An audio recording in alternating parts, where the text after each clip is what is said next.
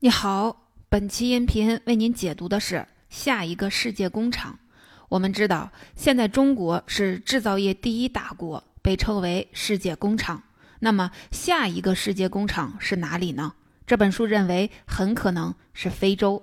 那非洲凭什么成为下一个世界工厂？其中一个重要的推动力就是中国企业在非洲的大规模投资。实际上，这本书的副标题就是“中国企业在非洲的创业故事”。先来介绍一下这本书的作者孙源，他的身份比较特殊。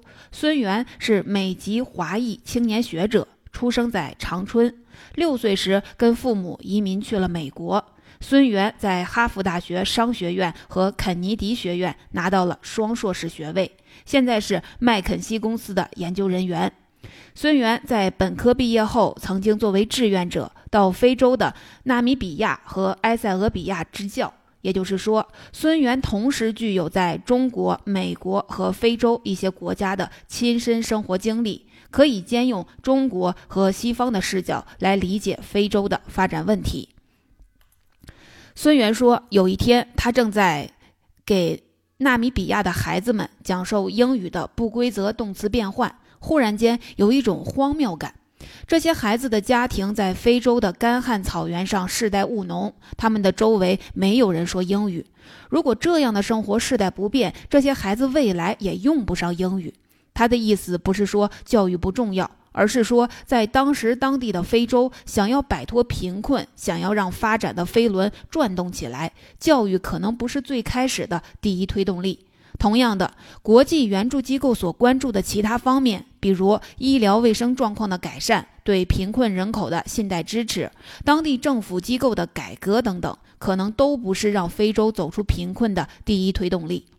那么，什么才是第一推动力呢？孙源注意到，在他支教的埃塞俄比亚正在发生一个显著的变化，那就是中国企业在大规模的投资设厂。四十年前，中国从一个封闭经济体转而大力引入外国直接投资，主动融入全球产业链，从全球产业链的最低端做起，一步一步往上艰难攀爬，取得了今天的成绩。现在，非洲获得了同样的机遇，中国企业通过在非洲投资设厂，把非洲拉入到全球产业链中来。非洲人要从。自给自足的农民转变为全球产业链中的生产者和消费者，作为工人，作为客户，作为合作伙伴，甚至作为竞争对手，加入到全球产业大循环当中。换句话说，只有工业化才能从根本上改变非洲。那么，中国企业在非洲做的到底怎么样？二零一六到二零一七年，孙源带领麦肯锡的项目团队走访了尼日利亚、埃塞俄比亚。肯尼亚等八个非洲主要国家，实地调研了当地的一千多家中国企业，还访谈了一百多位非洲的政府高官和企业领袖，了解他们对当地中国企业的看法。调研结束后，孙源团队发布了一份报告，叫做《龙狮共舞：中非经济合作现状如何？未来又将如何发展》。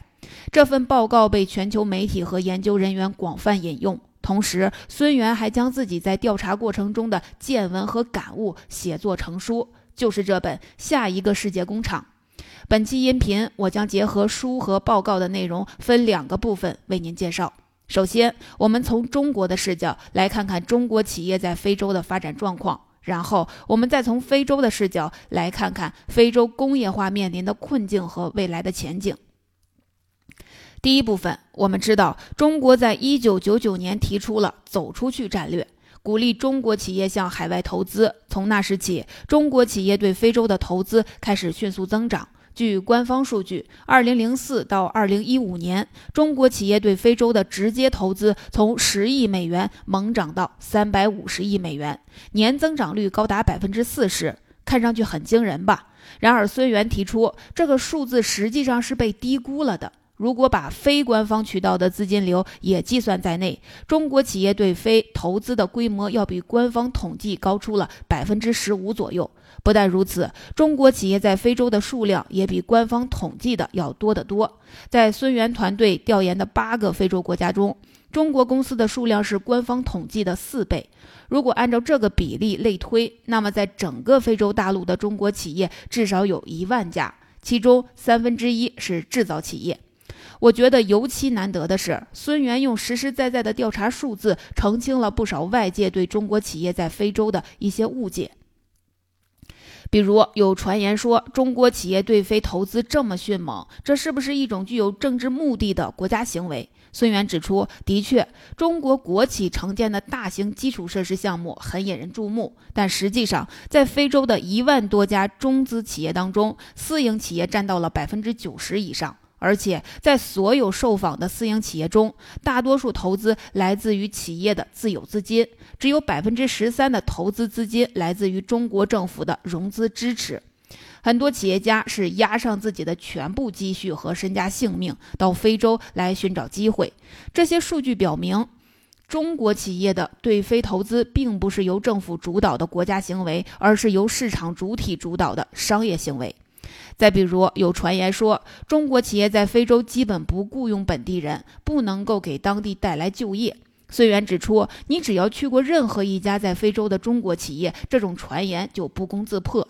在他们团队走访的一千多家中国企业中，百分之八十九的员工是非洲当地人，制造企业的本地化程度更高，本地员工占百分之九十五，在管理层中也有百分之四十四是当地人。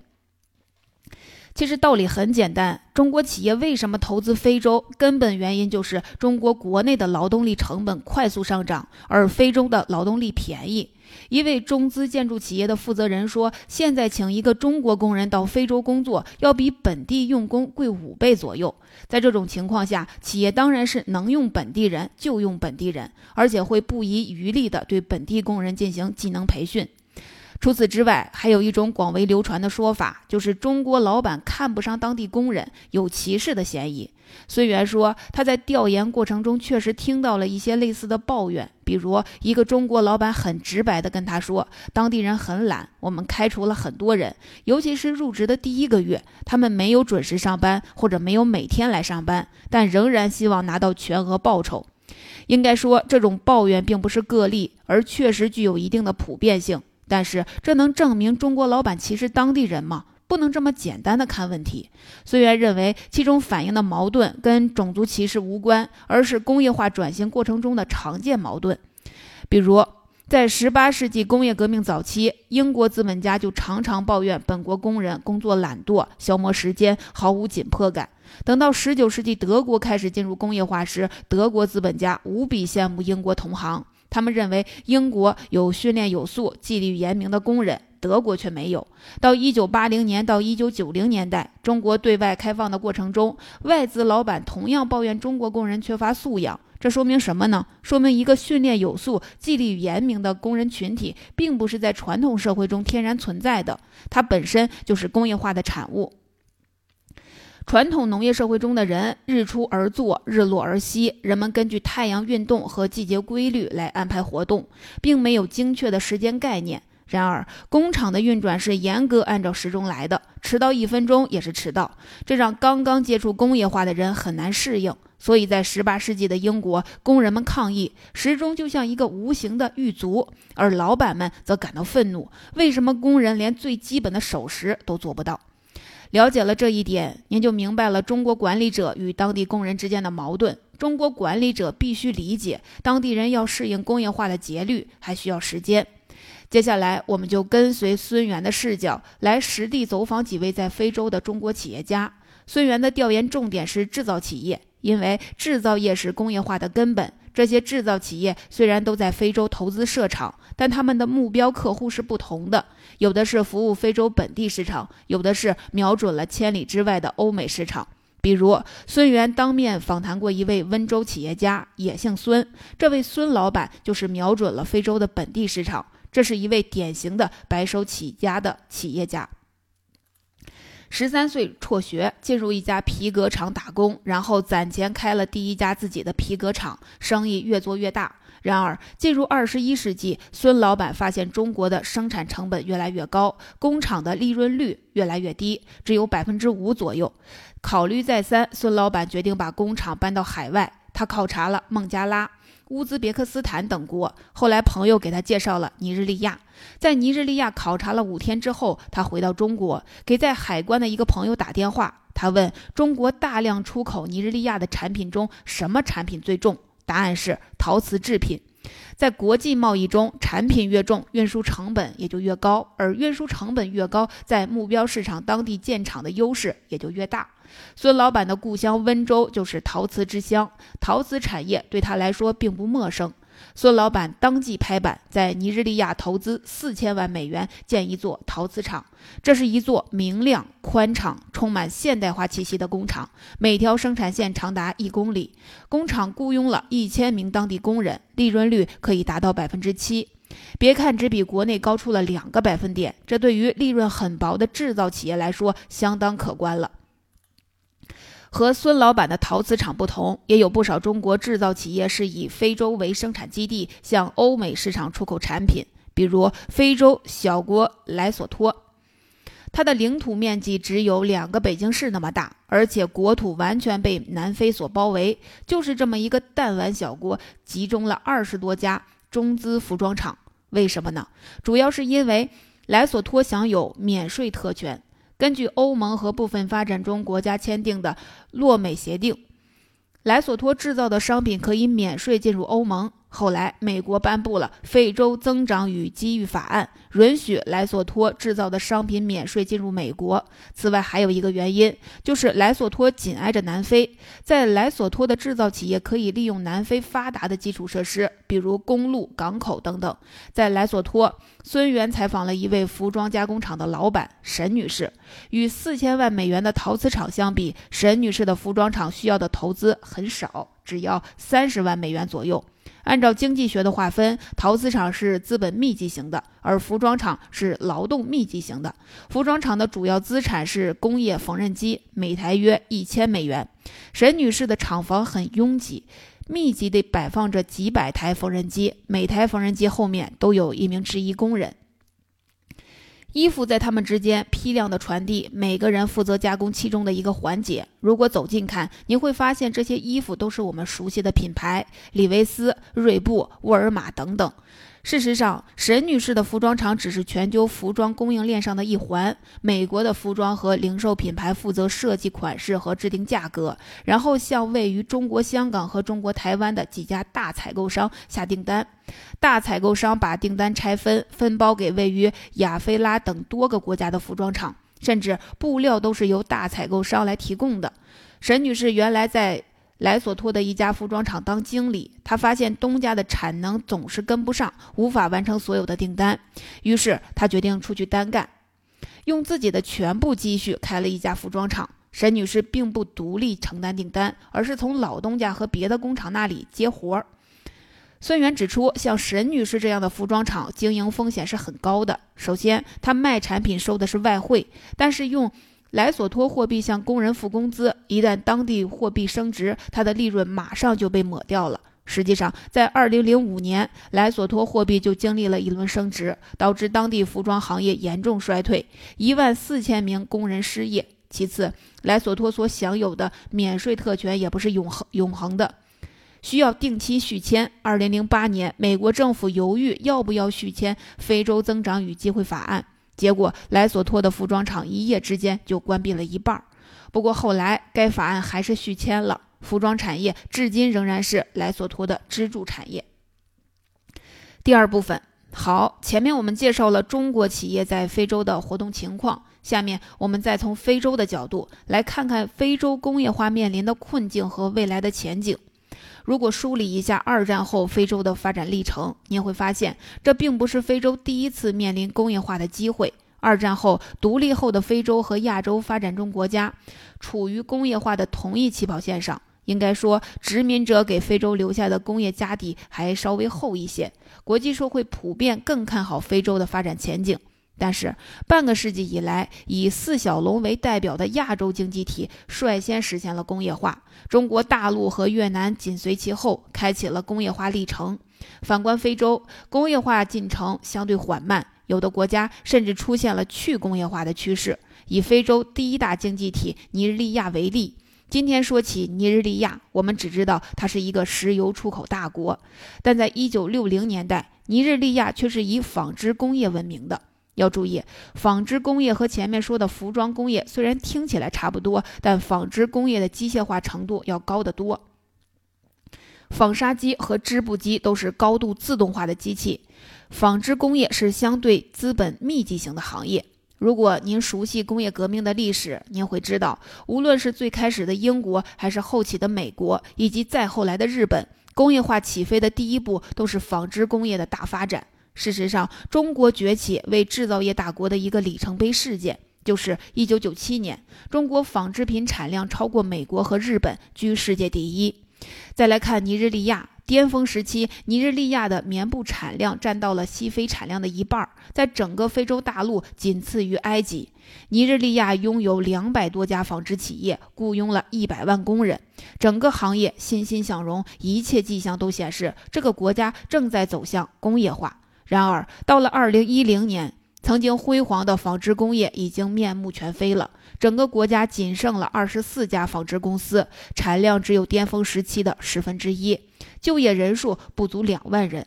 剩下的企业仍然在使用着几十年前的老机器和过时的技术。这其中到底发生了什么？最重要的一点是，尼日利亚遭遇了资源的诅咒。所谓资源的诅咒，是指资源的意外发现。导致一个国家发展的更慢，而不是更快了。一九五七年，尼日利亚境内发现了石油。到一九七零年代，国外资金开始大量涌入尼日利亚开采石油，这导致石油部门获得的资金越来越多，而其他工业部门获得的资金越来越少。换句话说，石油部门从其他工业部门那里吸走了资金、技术和人才，石油工业替代了纺织工业，成为了尼日利亚的支柱工业。与此同时，外资大规模涌入，导致了尼日利亚货币的升值，这导致尼日利亚的制造业产品，特别是纺织品的出口遭到了严重打击。在一九七零年，尼日利亚的出口产品中，非石油产品还能占到百分之四十以上。仅仅三年之后，非石油产品的出口占比就不足百分之二十了。也就是说，尼日利亚从一个初步工业化的国家蜕变成了纯粹的资源出口国。不过那时候，尼日利亚毕竟很有钱，国内纺织企业虽然没办法出口，但可以购买国外的先进机器进行生产，满足国内市场的需求。紧接着，真正的麻烦来了。一九八零年代初，全球油价暴跌，严重依赖石油出口的尼日利亚开始出现经济问题，国内通货膨胀加剧，失业率不断攀升。尼日利亚货币对美元的汇率从1986年的2比1一路暴跌到2013年的165比1，约等于原来的一百元变成了一元钱。国内纺织企业再也买不起国外的昂贵机器设备，于是生产设备和技术一直停留在1980年代。这就是尼日利亚的纺织工业由盛而衰的全过程。在这个过程中，尼日利亚政府试图出台一些政策来挽回本国纺织工业，却不得其法。比如，1971年，政府将部分纺织品和服装的关税提高到百分之八十到百分之一百三十六的水平；到1977年，政府干脆下令彻底禁止纺织品进口。结果怎么样呢？尼日利亚的纺织工业并没有复苏，反而是催生了一条完美的纺织品走私链条。之前国家还可以收点关税，现在利润都流向了走私商和腐败的海关人员的腰包。其实，尼日利亚政府真正应该做的事情却没做。虽然尼日利亚是能源出口大国，但国内的电力供应极不稳定，纺织工厂不得不靠昂贵的备用发电系统来供电。这让电力成本上涨了百分之四百，进一步削弱了纺织业的竞争力。除了资源的诅咒以及政策的失误，孙源还指出了一个令人意想不到的原因，就是国际组织对非洲的慈善援助，也在一定程度上打击了非洲的制造业。最典型的是制药行业。两千年时，联合国提出对发展中国家进行援助的优先项目不再是促进外国投资和基础设施建设等传统项目，而把重点放在医疗卫生和教育等公共服务上。在那之后，国际组织动员了大量资金来购买基本药品和疫苗，投放到非洲，用来防治艾滋病、肺结核、痢疾等疾病。为了救治更多的病人，合理的做法是以最低的价格采购尽可能多的合格药品，而能满足这种条件的药厂主要是在印度。也就是说，国际组织从印度大量采购药物，再支援给非洲。必须承认，成果是显而易见的。非洲的医疗卫生状况得到了明显的改善，印度的制药业也迅速发展。但要注意，这里面有一个隐喻的输家，就是非洲本地的制药企业。事实上，国际救助的力度越大，非洲本地制药业也就萎缩的越厉害。比如坦桑尼亚。二零零六年时，还有百分之三十三的普通药物是在本地生产的。六年之后，这个比例就萎缩到了百分之十二。本地的制药业也越萎缩，非洲国家的医疗卫生状况就越依赖于国际救助。这样的趋势是很危险的。可以想象，一旦国际组织中断援助，那非洲的医疗卫生状况就会迅速的恶化。事实上，国际社会已经出现了某种程度的援助疲劳，公众的捐款热情不高。世界银行和联合国相关机构都决定开始限制、减少，甚至取消用于艾滋病治疗的开支。从长远来看，非洲国家想要从根本上改善本国的医疗卫生状况，必须发展出本国的制药工业。而要发展出本国的制药工业，恐怕引进外资和加强基础建设施建设就是必不可少的。有时候想要往南，你得先往北走。好在非洲国家已经意识到了这个问题。二零一五年，埃塞俄比亚政府发了一个大愿，要在五年内把本地生产药品的比例从百分之二十提高到百分之六十。方法之一就是大力引进外国药企来投资建厂。英国制药巨头。葛兰素史克来当地考察过多次，每一次埃塞俄比亚政府都竭力满足他提出的条件，但最后得到的答案是不。葛兰素史克认为埃塞俄比亚市场太小，国内太穷，不值得投资。就在同一时间，一家来自中国的制药企业仁孚医药集团也开始考虑在埃塞俄比亚建厂。经过两次实地考察之后，仁孚管理层就拍板决定，总共向埃塞俄比亚投资一亿美元，其中首批建厂资金为两千万美元。随缘采访到了仁孚集团埃塞俄比亚的总经理，问他为什么这么决定投资。这位总经理列举了公司的全球发展战略、埃塞俄比亚的庞大人口以及当地政府对制药行业的支持等等。但孙源好奇的是，面对一模一样的条件，葛兰素史克的决定却是不投资。到底是什么让两家公司做出了截然相反的决定呢？正当孙源感到疑惑，这时候总经理无意间说出了一句话，让他洞悉到了问题的答案。总经理说：“这里跟三十年前我的家乡一样，如果我们可以做到，这里就可以做到。”孙岩认为，这就是中国企业愿意扎根非洲，并对非洲的未来充满信心的根本原因。非洲的现状对中国人而言并不陌生，这一代中国人亲眼目睹了中国的巨变。在过去的四十年中，关于后发国家如何实现工业化，中国企业家积累了一整套真实经验和隐形知识。他们相信，能够把自己的成功经验复制到非洲，这条路也许很艰难，但其实也很简单。说出来就一句话：学习如何制造东西，制造出来，然后卖出去。结语：好，说到这儿，这本书的主要内容讲完了。来简单回顾一下，孙元团队实地走访了在非洲的一千多家中国企业，澄清了外界对于中资企业的很多误解。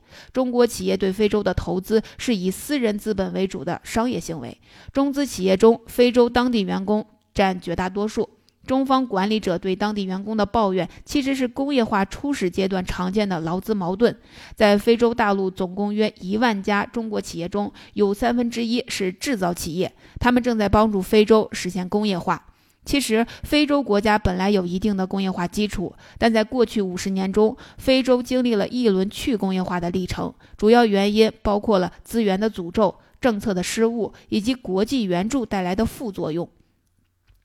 如今，非洲国家已经普遍意识到，靠外援救助是没有出路的，只有工业化才能从根本上改变非洲。在这一点上，非洲国家政府和在非洲的中国制造企业拥有了相同的目标。说到这里，我忽然有些感慨：纵观世界经济史，尽管西方国家早在19世纪末就完成了工业化，但后发展国家想要复制工业化的过程却不是一件容易的事儿。从鸦片战争以来，中国经历了四次工业化的尝试：第一次是洋务运动，第二次是民国政府推动的工业化，第三次是新中国建立后学习苏联模式，第四次是改革开放。可以说，直到改革开放四十年后的今天，中国才基本完成了工业化历程。后发国家完成工业化之艰难，可见一斑。下一个五十年，非洲能够顺利实现工业化，成为下一个世界工厂吗？值得期待。